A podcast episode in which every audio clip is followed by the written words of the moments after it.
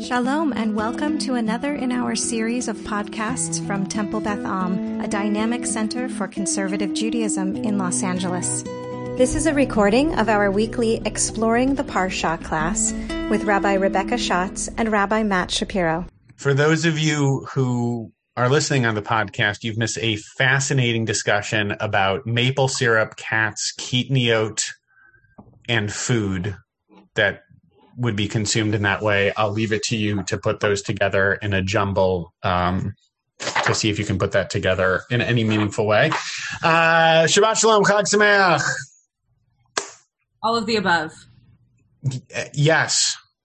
Um, hope folks are doing well. Uh, Vayikra continues to be. Where are my shots? How, how are you feeling about Vayikra these days?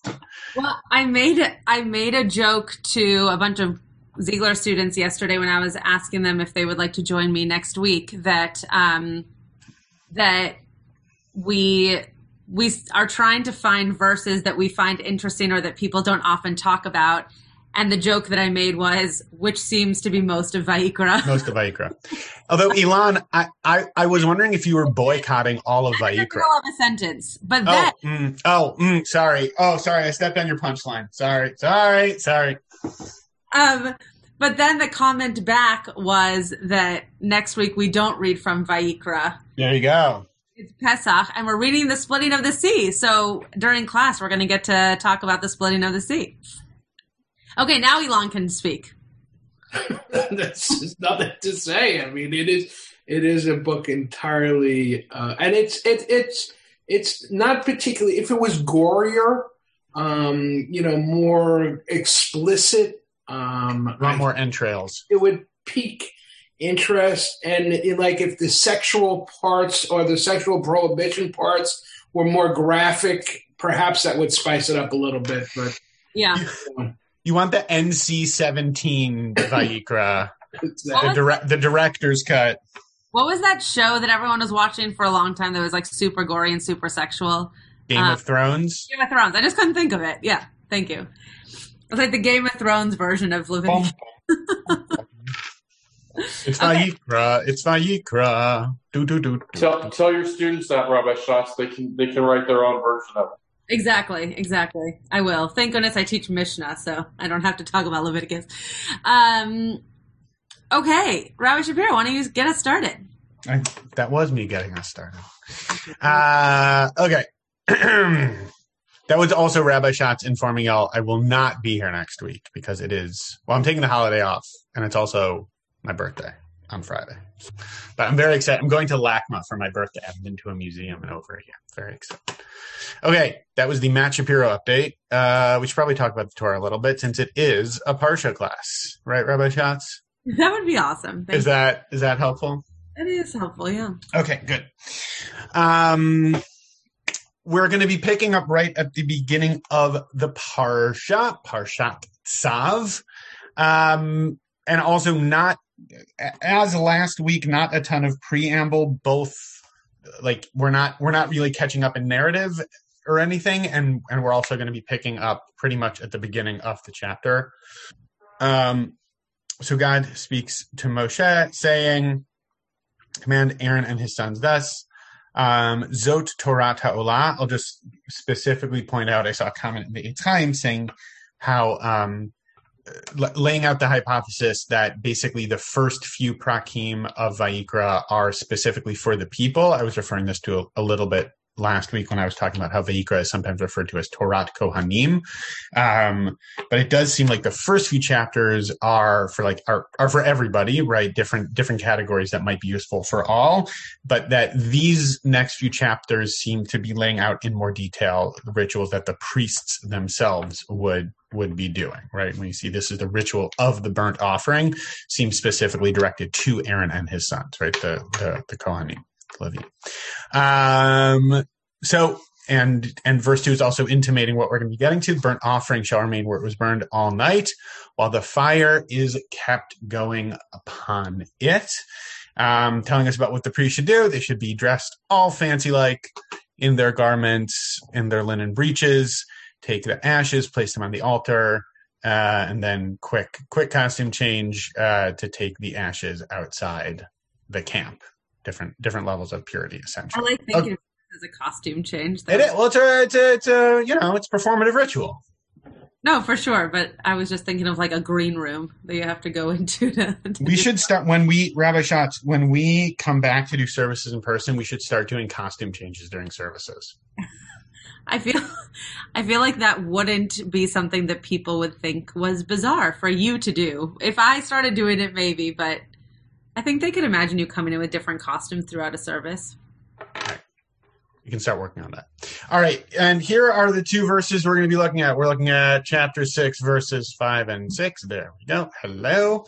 The ish al mizbech to kad bo lo tichbe uvi'er aleha kohen itzim baboker baboker. Okay, so this fire that's upon the altar, uh, like the, the fire that is on the altar that you should light, it should not go out. Lo tichbe. And the co and uh, and the priest should burn upon it the wood. Um like baboker baboker and, and actually i think we we stumbled across this phrase last week as well. Like each and every morning the arach aleha holan should lay the offering upon it. The hitir aleha chalvei hashlamim and he should um, smoke, smoke, smokeify the the shlami like the the chelev, the fat of the of the uh, shlamim offering, the offering of well being. Um, and now now a phrase that you guys have probably heard before: "Eish tamid to kad al hamizbach lo tichbah." That there should be this translated here as perpetual, eternal flame fire should be uh, kept burning on the altar, and it should not go out. That's what we're working with this this week, folks. Welcome to Vayikra. Um, I'll turn it over to Rabbi Schatz for Kushio. Kushiyot. There you. Very, very good. Thank you. I mean, you've set it up. Does anybody have any kushiyot on these two verses? Yeah, Jay. Is this where the ner tamid idea of the eternal light comes in? Great. So it actually came in earlier in Exodus, um, but this is where it comes in again.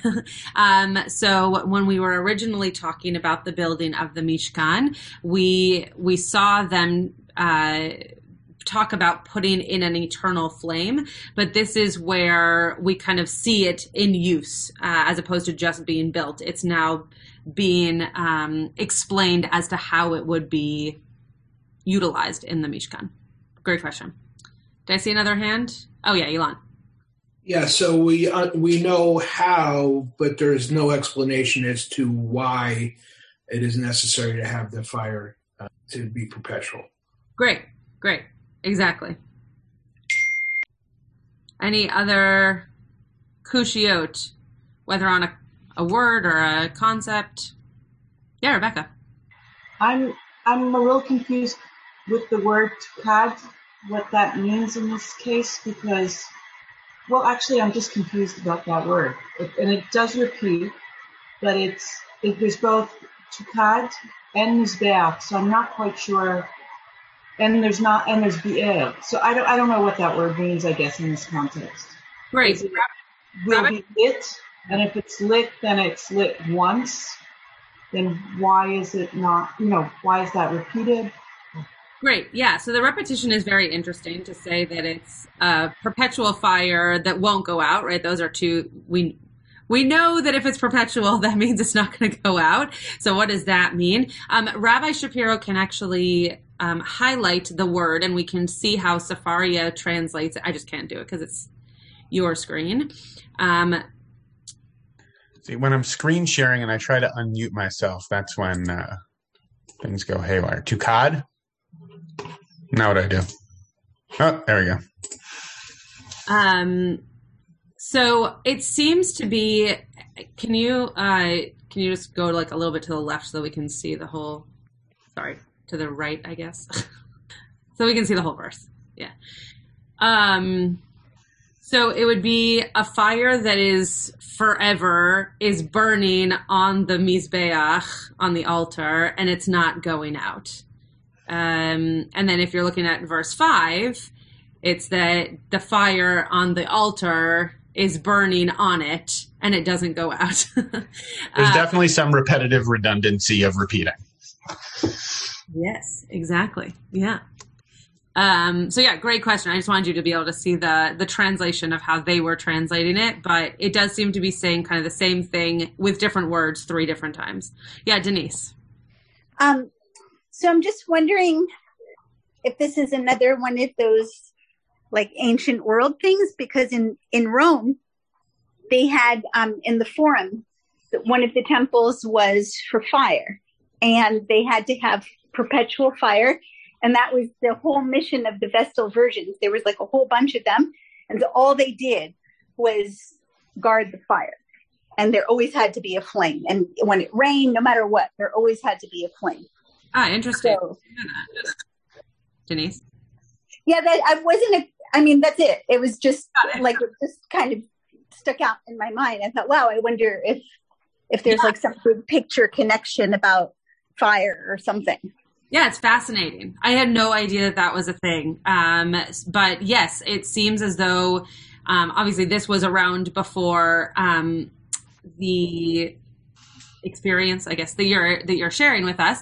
Um, but it's possible that that came from this, or that the idea that we still hold on to this as a part of our own sanctuaries comes from um, the more quote modern, although it's obviously not modern, um, rendition of this. It's very, very. It's fascinating. I had never heard that before, but I love the connection. Joanna, Joanna, yeah. Sorry, I was having trouble unmuting. Um, you know, if you were to ask me like to look away from the text and say these verses in my own words, Yeah. my inclination would be to emphasize the person and start with the person. So the priest has to feed wood to the fire. And then if I had something else to explain about the fire, that would follow. Um, so the fact that it starts with the fire makes it, in addition to the rep- all the repetition about the fire, but the fact that this starts with the fire makes it feel like the fire is so primary to this. Um, and why is that so? Hmm. Interesting. So there's not a character kind of doing the action, rather, we're focusing on the fire. Great. Great. It was interesting a few minutes ago, Rabbi Shapiro and I were talking about this, and uh, he mentioned that he focused on the fire, which I definitely didn't. Uh, and uh, and so even when we are reading through it to see the different things that we pick up on as well um, are very interesting. So are there any other kushiot before I turn it over to Rabbi Shapiro to talk to us about the fire? okay, Rabbi Shapiro, go ahead. What a great segue that we didn't even know was going to happen. Well, I will say, in hearing the Kushiyat, the one thing that popped up to me is actually the one thing that I saw in terms of were, were you going to talk about the piece from the Yerushalmi about the Tamid? Were you going to take that? Uh, I don't think I have that. Okay, cool. So I'll, I'll okay. Um, I, a lot of the stuff, like Rabbi Schatz was setting up, yes, is about the fire, but it is definitely in the more metaphorical construct of what fire is and how it works within our tradition. Like it's not pshat. Like I, I wouldn't call it interpretations of the psukim that are working with like the plain straightforward meaning of the text. I would say they they are more um, interpretations that take the idea of fire, which you know you can think about fire burning bush, fire as the pillar of fire that walked with us through the desert, fire as a key component of Revelation, right? Like there's there's all sorts of ways in which fire as a symbol shows up in the Exodus narrative, like leading us up to this moment, and and a lot of them play with that idea. Um, but I did stumble across an interesting piece from from like a little phrase from the Yerushalmi, the Jerusalem Talmud, which you don't you don't often hear from. So if you were hoping to hear a little piece from the Yerushalmi this morning, check that off your Jewish textual bingo card that I know all of you keep handy. Um, I know Rabbi Schatz does. It's very There's a really good drash in that. a Jewish textual bingo card. But just the idea of every person, this is going to take us way off topic, Good. but every person in their lives from the time of, I guess, bar mitzvah would be a better way of setting it up, having some kind of metaphorical Jewish bingo card that you're constantly trying to fill your card with all these different experiences and learnings. And anyway, continue. I'm. That's a great idea. You should like be the director of youth learning and engagement or something. That would be really great. You'd be very good at that job. Here, the current guy gets distracted very easily. Um, there's a little piece from the Yerushalmi that says Tamid afilu b'Shabbat, Tamid afilu bituma, um, that talks about how riffing on this idea that if I'll, I'll bring the verses back up for a second, because if you if you look at the verses, my battery is running low. Thank you, computer. Take that as literal and not metaphorical. Um, th- this idea that if you if you look at the way the verses are set up, or verse six rather, if you take out tamid, it would make a little more sense, right? Ish tu kat al mizbeach lo tichba, right? You should light a fire on the altar, and you should make sure it doesn't go out. That would seem to connote permanence, but there's this this seemingly extraneous word her ish tamid word here so ish tamid. So so what would that word be doing here?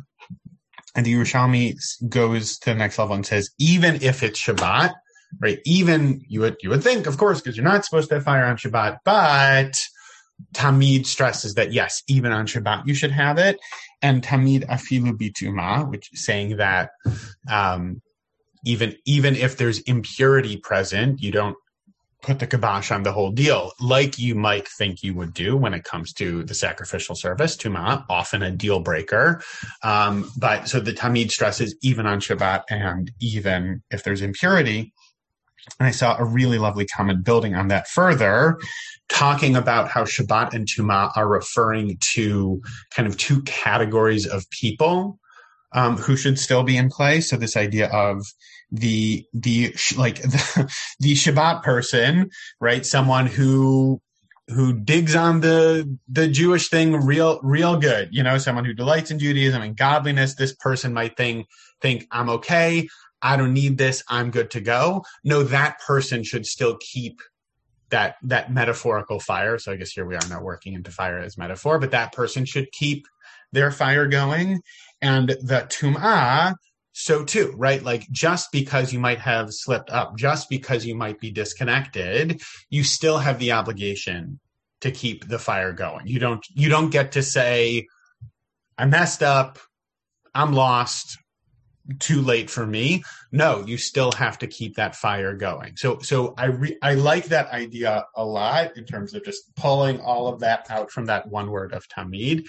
Whoever you are, you think you've got it set, you think you've slipped up, you still have the obligation to to keep to keep that that ish going um, consistently. So I, I I really like that as obviously it's it you you wouldn't get that just reading the verse um, straight through necessarily but i like that idea of tamid being sort of extrapolated out in each of those two directions right you're neither too good for it nor are you too bad for it you got to keep it going either way and I, th- and I think that that's a nice idea um Rabbi Shan, I guess you did Well, you you not? want, that that wasn't a, that wasn't the H piece that you wanted to do. Do you want? No, but but I mean, I, I was you didn't you didn't see that you're showing me piece. I thought it was nice. Um, but I I mean I can keep going on the fire piece, but I think I'm not going to touch on the fire. So I think if we're going to do fire, we should do it first. do fire. Well, it's good. It's a good idea not to touch fire. Um, when we were light, when we were lighting, when we were burning the chametz this morning, we have a little um, fire pit. It was one of the things that Sarah bought. She's like, "We can do this all the time." Again, we've done like you know twice. So we have a little mini fire pit, and Rafi kept wanting to like go up and like touch shades of Moshe and the burning embers amidst the jewels, if you will we did not let him touch the fire though he's Thank he's you. he's smart like rabbi Katz. he doesn't want to touch the fire um I, I saw i mean it's it's hard to pull just one because i saw a lot of pieces that i liked about this idea um of of working with the fire as metaphor but i'll i'll i'll do oh i'll do one and a half Um, the half is just working with this idea. It went very far afield. It's a lot of steps to get there, but just particularly resonant for um, for the season in terms of talking about bidikat chametz and the importance of bringing that right. You don't look.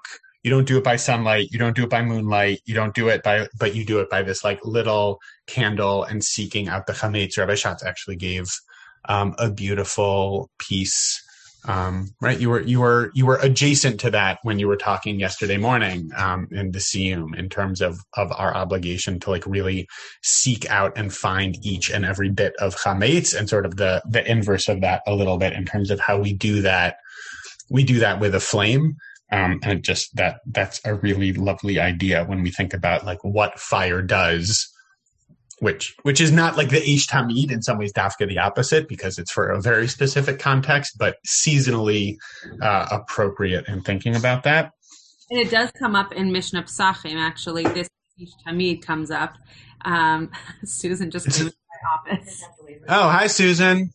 Hi, everybody. Oh, okay. Bye. Susan, would you like? W- Susan, would you like to teach something? No, not today. Thank you. Thank you, though. That's very. You know, nice. I'm not going to be on next week. Maybe you could teach next week's class with Rabbi Schatz. Okay, well, you know, I'm going to discuss it with the rabbi. Okay. The people on the podcast probably think we are nuts. Okay, so in no, this- no, no more today than any other day, though. So. I, maybe. Okay, and not half as nuts as tomorrow, says my trusty sidekick. Okay, um, but in Mishnah Psachim, there they actually do talk about uh, this particular use of the of the flame, which is really interesting because it's not it's not in the ways that you would in the way sorry that you would expect it to be based on um, bedikat chametz, but it talks about. Um, I'm trying to just read the part where it's talking about. Uh, anyway, it it we can get to this later if people want to see it. It's in Mishnah Psachim 5.1. It, um, but the, the way in which was actually the part of the Mishnah that I read for the Siyum, it is incredibly boring. Um, but it talks about how this fire is used for the sacrifice, um, for the Paschal sacrifice. Go ahead. You can keep going. Um, my, my prakim of Mishnah Psachim were also not exactly riveting reading, although it did start out with an extremely gross description of how you should shish kebab your your paschal sacrifice that talked about whether the entrail Ilan, this is actually perfect for you. It talked about whether the entrails need to be inside or outside your offering. So I, I commend to you and really only you, um, the very beginning of of uh, chapter seven, Mishnah Psachim, for if you want to gross Annie out uh, before before you guys get started tomorrow Thanks. night. Yeah, I'll let her know. yeah, always always happy to provide um, uh, something for the reading list. Um, the the Sfat Emet, the Gerrer Rebbe has has a really um, beautiful piece on this. Again, I, I, would not describe it in any way, shape, or form as the pshat of this of these verses, um, but he works with the idea um, of the Eish Tamid in a really beautiful way, working with it, yes, as a metaphor. Um, it's a much longer piece, but I'll I'll I'll bring it down to just two sentences that I think encapsulate it nicely. He says, "In the soul of every person there lies a hidden point." That is aflame with the love of God, a fire that cannot be put out. Right. So this idea, which which you'll see woven through different Hasidic texts, that there is that that like internal point that that each one of us has, and and we've talked in here before about That's also used for bedikat chametz. Yeah. See, we're, we're we're we're searching for chametz everywhere, um, as it were.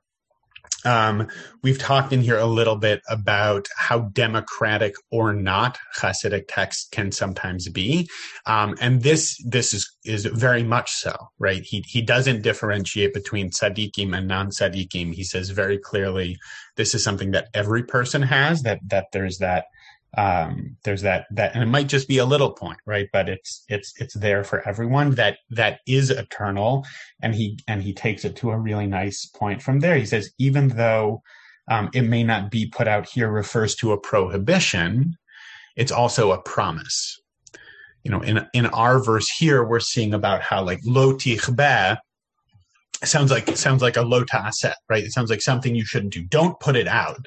Um, but he inverts that a little bit and he says like lo tichbe, meaning it it won't be put out, and and it connects a little bit to um, part of what I liked um, within the Yerushalmi, this idea that um, how however small that flame might feel, however disconnected from it you might be, this yes prohibition like like don't seek out ways to put it out. Like you shouldn't extinguish it but also that there's an implicit promise there that that it won't be extinguished that whoever you are you still have that within you. I mean connecting it back i suppose um, to uh, to what rabbi Schatz was saying this idea that um, in, in, terms of the Chametz, you you always have the ability to like seek out whatever it is you need to seek out within yourself to cleanse, um, even if it feels very difficult. Rebecca, I see that you, I see you put in the chat, but you have to feed it every morning. Yes, like feed. I don't, I don't know that it, it, it's a total like the best midrashim and the best interpretations are like a seamless hook, right? Like back into the original verse. I think this works like 80% of it, right? I don't, I don't know that it's totally seamless because you're right, right? If you go back into those verses, you do have the obligation, um, to be, to be piling, piling the wood on each morning to make sure that you're, you're sustaining the flame. Um, I don't think I can I can double check quickly now. I don't think he speaks to that piece specifically part of why I said it's not exactly a pshat read. And I'm still gonna like take take the nugget of Torah in there and run with it, right? I do still think it's it's a lovely concept um, to be to be playing with, particularly through the lens of Bedikat Chametz. I'll, I'll I'll offer that and pause there. Any thoughts on that before we move to a different a different angle? No. Um, I will I will share my screen and add um, a bit onto that. It's interesting when we didn't share these sources with each other, but it's interesting when we were talking right before, and I said I'm not focusing on fire, and Rav Shapiro said I am focusing on fire, uh, and not on the idea of tamid, and yet some of the some of the ideas do overlap, even if those aren't the concepts that we're focusing on. So um, the thing to me that was particularly interesting goes back to I think it was Jay's point of the Tamid, right? Why do we have a Tamid? What's the what's the significance? What's the reason? Uh, though it did come up earlier on in probably Parshat Truma, though I don't actually remember if that's where it comes up the first time. Um, though it comes up before, you know, what is what's what's the significance of it? We have it today, right? It's clearly something that continued on, whereas other things have been left sort of to the wayside. So here are the verses again. Let me just move my screen a little bit so I can see you and the verses. Um, and Ibn Ezra comments on both of these verses, one right after the other. And I found his two comments to be quite interesting. One of the things I really love about um, Torah commentary is that if you just read one commentator all the way through the Torah, you would almost have. Does anybody know the book um, Something from Nothing? It's a children's book. It's like a. It's about. You a, got it about in about eight different forms from PJ Library. Yeah, so I, I, I have I have lots of extras if anyone wants a copy. It's a so, lovely tale, and I have about forty five different versions of it. So it's a beautiful story that um, a grandfather is helping a grandson create something from a blanket, and or maybe not from a blanket to begin with, maybe it becomes a blanket. I haven't read it's a blanket, and then it's a jacket, and then it's a sweater, and then it's a vest, and then it's a tie, and then it's a handkerchief handkerchief, and then it's uh, uh and then it's a button, and then oh no, he lost the button. Okay, and you so, can't make something from nothing, but okay. he made a story. Thank you, Denise. So Thank you. That was a lovely recap of the story. And the story actually doesn't matter at all, except for at the bottom of the book, the, um, the author created these little mice that do things with the scraps. And so while the grandfather and the child are getting rid of pieces of the item, and it's getting smaller and smaller and smaller in the story, on the bottom, these little mice are doing something with it that, that they're making it into. And it's a really beautiful way of thinking about our commentators on the Torah that they take a little piece and they grow it into something that was really little in the Torah, but is now becoming its own thing. I'm completely ignoring Rabbi Shapiro, so we're just to move on.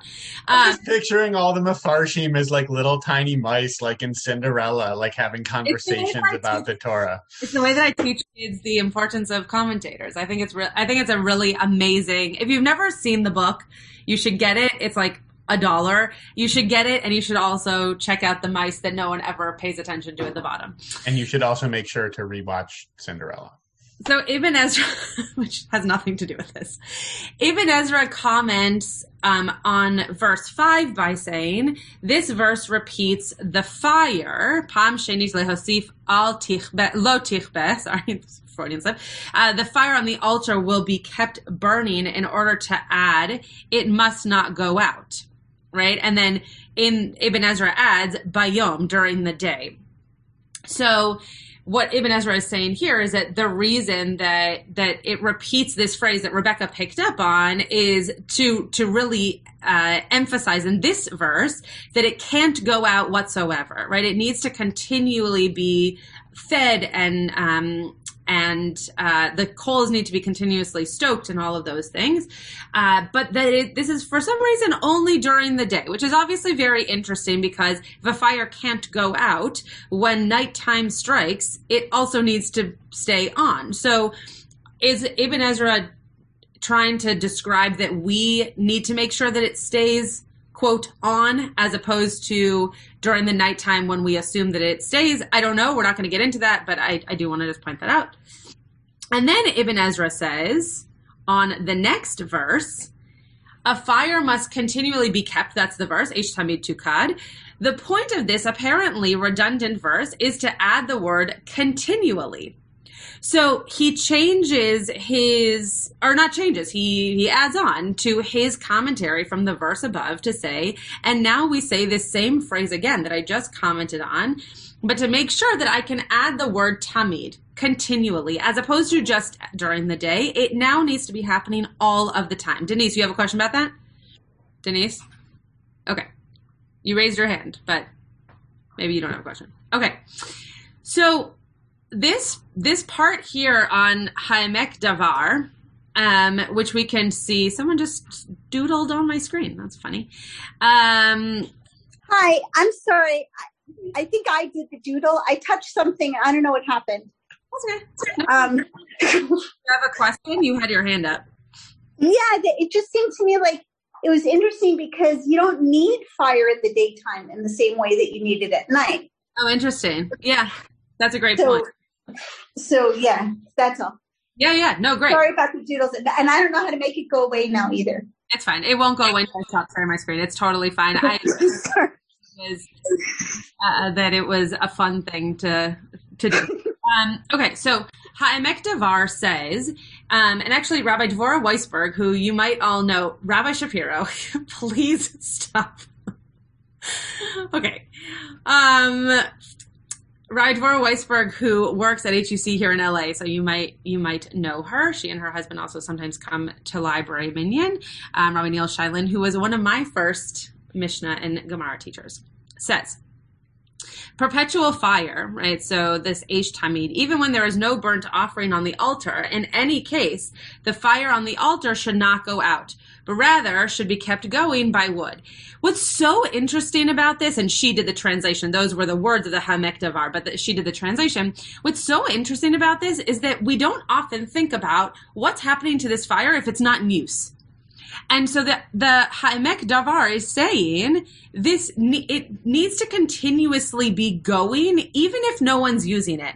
And I love thinking about how that connects so much to our own sanctuaries, right? That even when our sanctuary isn't being used, it's set up, the Sidurim are in there, it's ready for use, but we keep it in such a way that it is ready, even if it's not in use in the moment.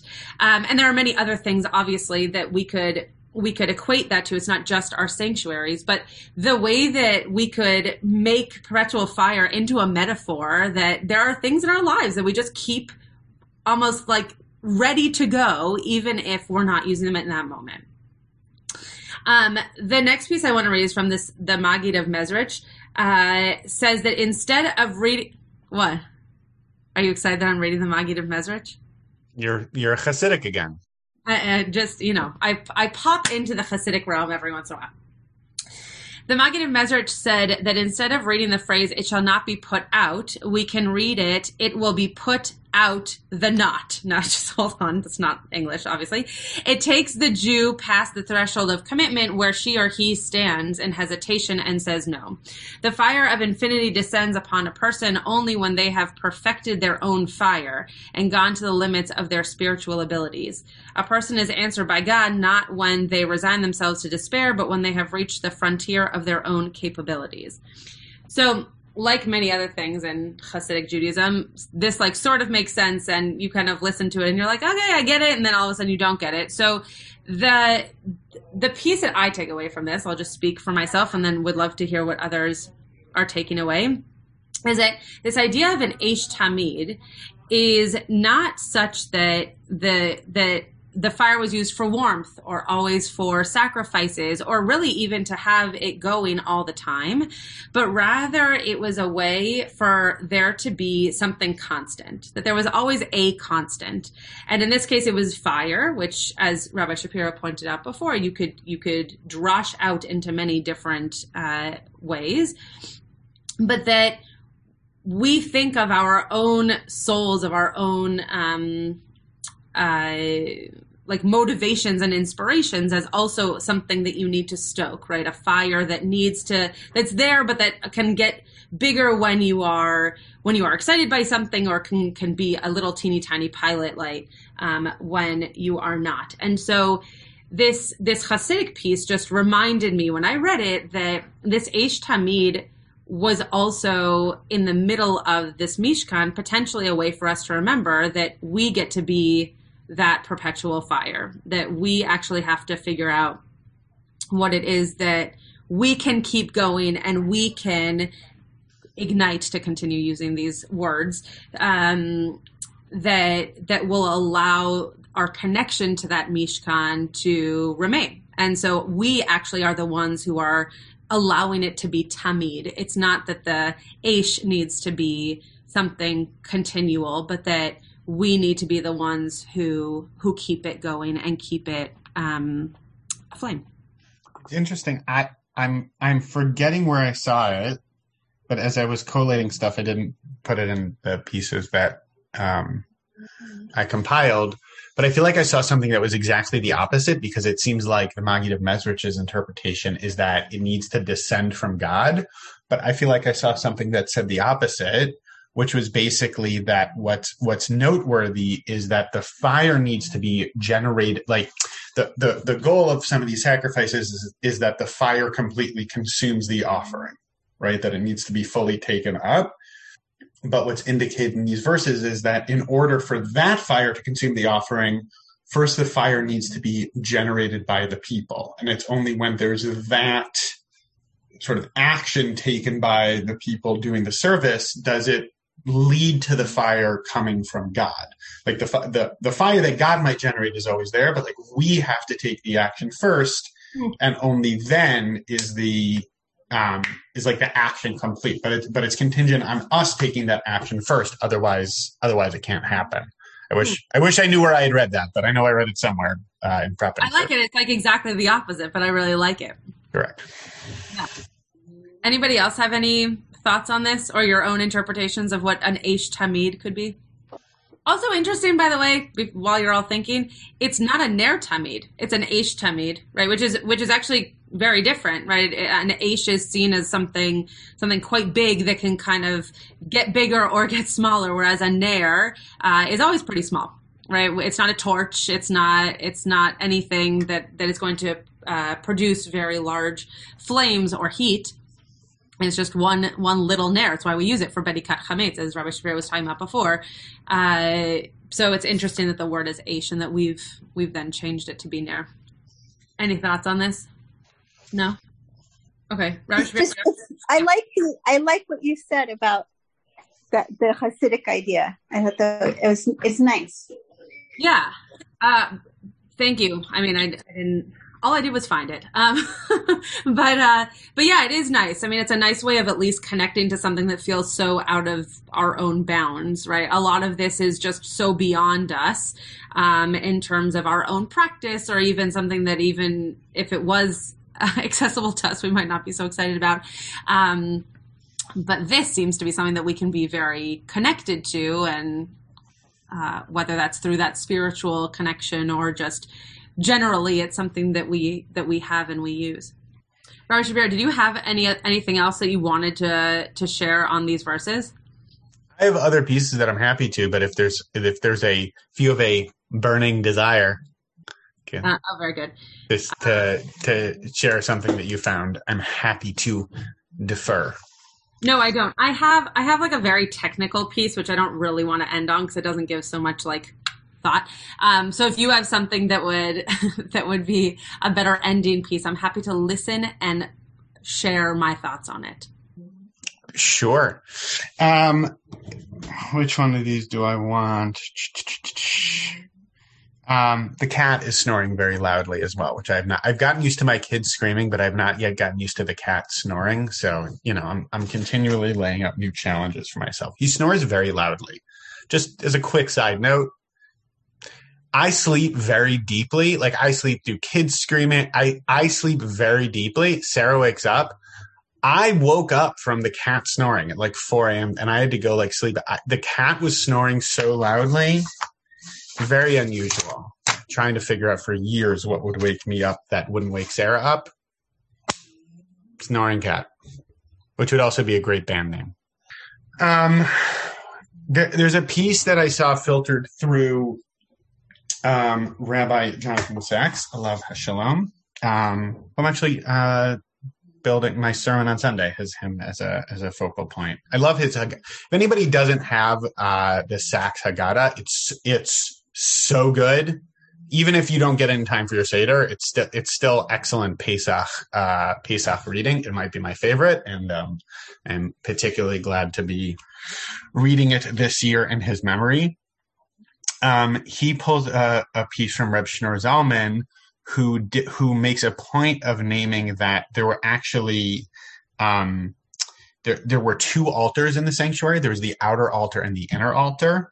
And what they say, what he says is, I mean, I guess the two of them are kind of saying it together, um, that the altar on which there's the Ish Tamid was actually the outer one. And it's interesting because, like, I was talking about the Sfat Emet piece who's, who's working with this idea of like that, that Ish Tamid is something internal to us.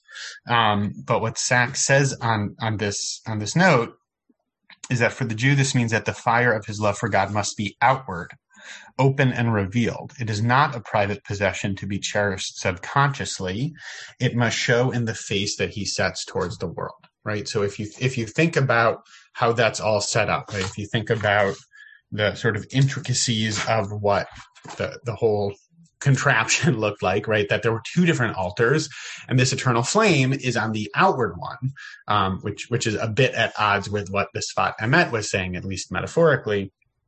And this idea that if you're thinking about where should that eternal flame be burning, um, it, it's outside, and that if we think about all the different layers, a lot of the other pieces that I saw talk about um, Ish Tamid as as like Torah study and the importance of of continuing to learn, and it's not enough to just learn once. You have to go back and learn it again and again. Right, um, but that's not something that's just for you, right? The the Ish Tamid that I build, stoke, sustain, um, have within me, uh, per Rebecca's comment that that is always there, even if I've not thrown wood on it, right? But but that's that's something that isn't isn't um, isn't meant for me and me alone, um, which I think is also, you know, he- heading heading into Pesach, right? You can't, you know, there there's, I you know what I miss, Rabbi Schatz? I miss going into grocery stores and seeing like the Jewish holiday displays with like all of the like random, you know, it's like, oh, it's it's you know, Passover. So here's all your Passover food with like matzah and horseradish, but it's also like, you know, random items that, you know, they, and, and somehow also the store displays for like Rosh Hashanah are the same as Pesach. I, I miss that. I miss that about grocery stores. Um, Although maybe they still do it. I don't know. You went into grocery. Did Trader Joe's have that out? Does Trader Joe's have matzah? They still, okay, wow. They still do, they still do it. Trader Joe's might have matzah. I don't know. I didn't look for it. Um, this has been great. You should continue on. Okay. Yeah. All of that to say, I'm going to say one more thing, and then I'm going to add one more piece to wrap up, and then Rabbi Schatz is going to is going to tie all of these thoughts together beautifully into a pre-Passover blessing for us, our community, and the world. Um, setting something outward, right? That it, that it's not something for just me as an individual, but when I think about what I'm trying to sustain and what I'm trying to build, um, that that I should be bringing it out. It's it's not right. Religious practice, spiritual practice, even um, isn't something that's just for me for the sake of like my own connection. It's something that I I work to bring out into the world, and I think I think that there's a power to that. Um, that's that's nicely illustrated through that metaphorical construct. The last thing that I'll add, um, Rebecca, I was going back into the Sfat Emet piece to to see if uh, he names out like the wood piece specifically. No dice, um, but in Olam Haba, you and I can ask him about that together. And oh, what a good time the three of us will have. Um, but what Art Green? Oh, yes, Rebecca. You don't want to come talk to the Sfat Emet in Olam Haba with me? It's going to be awesome. We'll see. Depends what you're on. but um, I just want what I going through all these pieces that you both gave. I think the thing that actually stands out to me the most is that the fire is something that doesn't sustain itself at all physically. Hmm. It's really something. There is no such thing as, and also, so there is no eternal flame, right? Not in love, not in religion. It always needs feeding, and definitely not in the physical world. So, um, so yeah, I'll, I'll argue with them if we're both on the same drug or whatever it is. Uh, yeah. so so so we'll so we'll have so we'll have a good time. Oh, Joanne. Oh, we're making Joanna nervous that she's not ready. For, what, Joanna, you're nervous that you're No, no, not I'm ready for. Talking about the displays that you had as your little tangent. Oh, got it, got it, got it. All right. Well, we're all in this pre Pesach mode, a little bit distracted, some of us more than usual. Um, the last thing I'll say, Rebecca, to, to your comment for, for what you and I can talk to the Sfat Emet about together. Um, he made Art Green, who's ultimately, even though I might read a piece of the Sfat Emet in the original once in a while, usually I use Art Green's translation. Um, and Art Green makes the point that that I had kind of missed in looking at these verses. He makes the point that the opening verses of Parshat Tzav are recited in the Sephardic and Hasidic prayer rite each morning as part of the introduction to Tefillah. Right? That that these verses, which we are casting about a bit to find, you know, pieces on, are actually integral um, to the traditional liturgy for a substantial percentage of the Jewish world. Um, and I think, you know, it, it's, it, in some ways, it strikes me as the medium is the message, right? If these are verses about something that you should be doing consistently, it makes sense that you would recite them consistently, right? That, that makes sense to me. Um, and I think also speaks to this idea, you know, that we have moved from right? We, we no longer offer sacrifices. Sacrifice has become prayer. And and we were talking more about this last week this idea of how do we um, sustain connection with rituals that have substantially shifted if not completely shifted. Um, and this idea then then kind of makes sense to me. Makes me feel a little more at ease with how metaphorical you know i've i've gone in terms of talking about the flame um, and then thinking about how how that that chain keeps going sort of uh, in its way, even as it continues to uh, morph and shift around. So I, I, it was it was a nice uh, hi- highlighting of how these verses do hold um, some form of permanence within within liturgy, even as they seem to be somewhat um, distant for our own current practice. So I thought that that was worth noting too. Rabbi Schatz is going to bring it home and tie it all together magnificently. I also love that the out that if we think about I saw the outside inside piece as well. I that if we think about it as being on the outside, it's also more accessible. It's not just something that's insular. And I love the, it's not how our Ner Tamid works now, right? You have to be in the sanctuary to actually see it. Um, I love the idea that a Ner Tamid would be on the outside of something um, so that people feel like they're actually being invited in in a certain way, that it's like we're always open kind of sign on the outside, um, which I think is, is really beautiful. Um, so, Rabbi David Wolpe, who many of you know from being the rabbi at Sinai Temple, uh, I'm lucky enough to have him uh, as a good family friend of ours wrote a really beautiful piece in the jerusalem post actually yesterday on this parsha. And i haven't had the chance to read the whole article though it's not long but passover. Um, but uh, the the last paragraph here it's called um, i'll tell you what it's called you can look it up. It's called two kinds of forever. And when i saw that i was like ugh I wish I had time to read this for our class, but I only saw it this morning. Um, but this is his final paragraph. When Moses approaches the burning bush, he sees a fire that does not consume. It is a reminder that a life lived solely on the plane of passion is fleeting and destructive. Rather, we must re- my phone. Rather, we must reground ourselves, keep the flame in check, make sure it does not consume us. Jews are the people of the Ner Tamid, the ever renewable flame. There have been times in our history when it flickered and seemed in danger of going out. Our faith and history teach us, however, that even in times when the glow seems dim or the day dark, the light will shine again. Um, and I would just add to that, though obviously written beautifully, um, I would just add to that that I think this idea of it needing to be something that we add to, that we're the ones who keep it going, that we're the ones who have to enter inside to see it, um, that we also need to be part of that, that we keep things um, alive. And even when it's harder, or even when it's the second year of Passover in a pandemic, that we do find those ways to make the light grow and, um, and, uh, and be available for all of us to take advantage of. So, that is my wrap up. Um, thanks for being on this crazy ride today that I take no responsibility for. Um, but next week, some responsibility. Next week, I do take responsibility for having the class. Next, I week, needed to like maximize the Shapiro because I'm out next week, so I needed to cram twice the Shapiro in for this week to sustain yeah. Oh, good. that fire, Yeah. Lest it go out when I'm not here next week. Okay. I also, for everyone's enjoyment, there's a great Matisyahu song called Eish Tamid that I put in the chat if folks Oh, want to cool. rock out to that.